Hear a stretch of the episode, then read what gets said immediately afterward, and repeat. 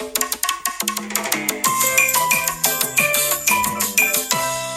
皆さんこんにちは。シナモンチャンネルのつばめアロハです。えー、今日はですね、お便り解説ということで、お便りもちょっと何個もちょっと溜まってしまってるので、少しずつ、えー、あの、返していければというふうに思うんですけれども、あの、DJ パスタさんという方からですね、いただいたおすすめのアトラクションは何ですかということで、非常に難しい質問ですよね。あの、東京ディズニーランドではですね、もう圧倒的にジャングルクルーズが僕大好きなアトラクションで、あの、このラジオでもですね、ジャングルクルーズの紹介っていうのはさせていただいているので、ぜひ聞いていただければというふうに思うんですけれども、えー、東京ディズニーシーの方でですね、好きなアトラクションというのも僕はありまして、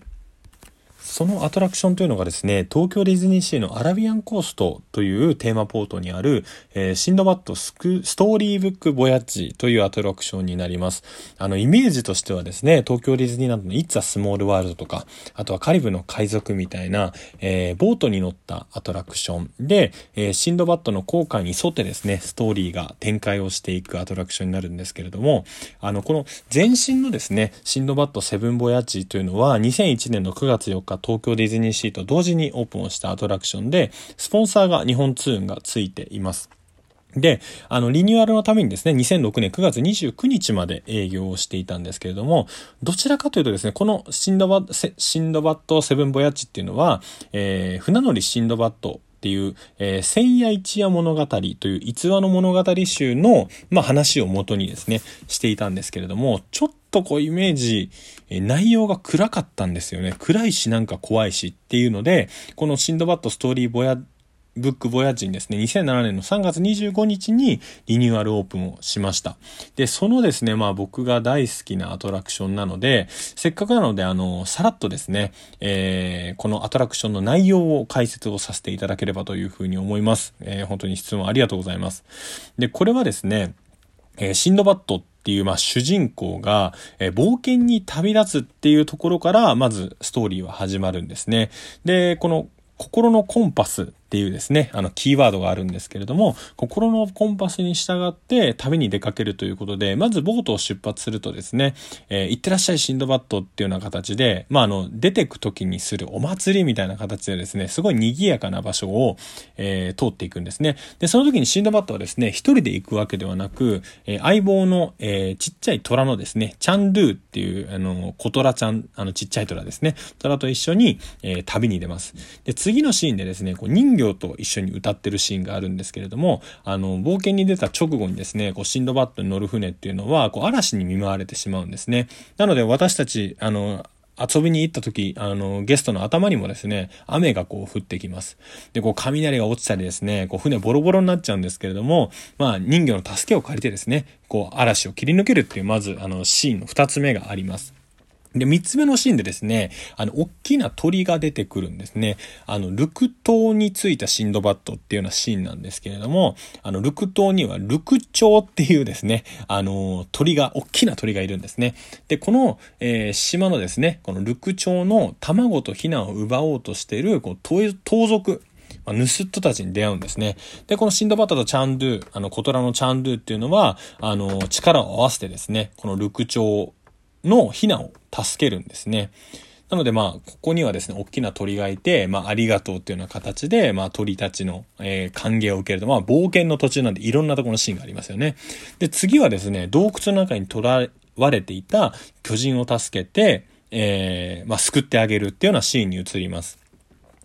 でですね、その後はインドに渡ってですね、あの、サルタン国王のもてなしを受けるということで、あの、その後もですね、出発の地の、えー、バズラっていうところと似てるようなシーンがあるんですけれども、そこはインドでですね、まあ、歓迎を受けるということで、で、そのですね、宴の途中、このサルタン国王にですね、魔法の楽器っていうものを使って、乱暴者の猿をなだめてくれというふうに依頼をされるんですね。なので、そのシーンですね、シーン7かな、あの、猿と太鼓でですね、遊ぶっていうシーンがありります。でもその、えー、シーンの中ではですね、大量のバナナを食べながら、こう楽器を一緒に打ち打つっていうシーンがあるので、えー、ちょっとほのかにですね、こうバナナの匂いがそのシーンではしたりします。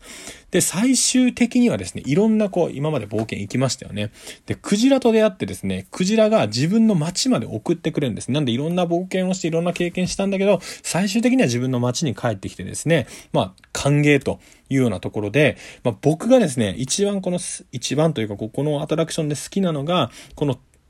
アトラクションの中でですね、まあ、永遠と流れているコンパスオブユアハートっていう、まあ、歌兼 BGM なんですね。で、このコンパスオブユアハートっていう歌はですね、あのディズニー映画のアラジンの主題歌、ホールニューワールドを作ったアラン・メイケンさんが手掛けてるものなんですね。で、歌ってるのはですね、坂本健二さんという方で、この方ですね、えー、劇団四季で初代、えー、シンバの声優を、えー、務めたこともある人みたいで、シンバの声優というか、シンバの役ですよね。なので非常にこう歌唱力もある。で、なおかつ、あの、このコンパスオブユアハートっていうのは、こう、心のコンパスに信じながら、こう、自分がこう、正しいと思うことをやろうっていうようなですね、こう、気持ちが、えー、こう、高ぶってくるアトラクションになってるんですね。で、僕はですね、あの、コロナの前までのこのアトラクションの頼み、楽しみ方は、えー、ま周りを気にせずですね、このコンパスオブユアハートを、えーたくさん熱唱してくださいというような、あの、楽しみ方を提案をしています。ただもちろんですね、周りにも、あの、他の、えー、楽しんでるお客さんたちはいるんで、あの、ちょっとまあね、下を向きながらとか、えー、っていうような楽しみ方をしていただければというふうに思うんですけど、今こう、コロナになってしまってですね、こう、マスクをしながら、えー、あんま大声出せないっていうような状況なので、あの、まあ、口ずさむだけでもいいんでですね、あの、この、えー、コンパスオブイヤーハートを歌いながらですね、ぜひ楽しんでもらえればといういうふうに思います。で、あの、東京ディズニーシーはですね、あの、絶叫アトラクションと言われるタワーオブテラーとか、あとは、えー、センターオブジアース、あとは、えー、インディ・ジョーンズ、クリスタル・スカルの魔球とか、結構こう激しいアトラクションが多いですよね。でそれに対して、この、えシンドバッド・ストーリーブック・ボヤジっていうのは、船でゆっくり行きながら物語を見ていくアトラクションなので、あの、正直なところですね、こう、歩き疲れて、えー、寝てしまうようなアトラクションになったりとか、ちょっと刺激が足りないようなアトラクションになるかもしれないです。ただ、これ、コンパス・オブ・イヤーハートを歌いながら乗るだけでですね、全然こう満足度が違うんですね。なので、えー、僕ともし一緒に行った時にはですね、ぜひ熱唱をしていただければなというふうに思っています。で、あの、まあ、最後になんですけど、このシンドバッドストーリーブックボヤチには、この、まあ、マニアックなトリビアというかですね、あの、がありまして、あの、シンドバッドストーリーブックボヤジ並んでる時にですね、え一番パークの中でちっちゃい隠れミッキーがあります。えー、まあそれはですね、まあぜひご自身で多分ネットとかにもあると思うので、えー、探していただければというふうに思います。あの、並んでる途中なので、で、なおかつですね、あの、シンドバッドってアトラクションは、えー、たくさん並ぶというよりも、ほんと5分待ちとかが多いんで、ほぼほぼこう、アトラクションまで歩きながら行けてしまうと止まる瞬間がないので、逆にもっとそれの難易度を高めてるっていうのがあるのかなというふうに思いますので、えぜひ皆さん、東京ディズニーシーに行った時は、えシンドバッドストーリーボヤジに乗ってですね、えー、歌って楽しんでもらえればというふうに思います。えー、ご視聴ありがとうございましたと、あとご質問ありがとうございました。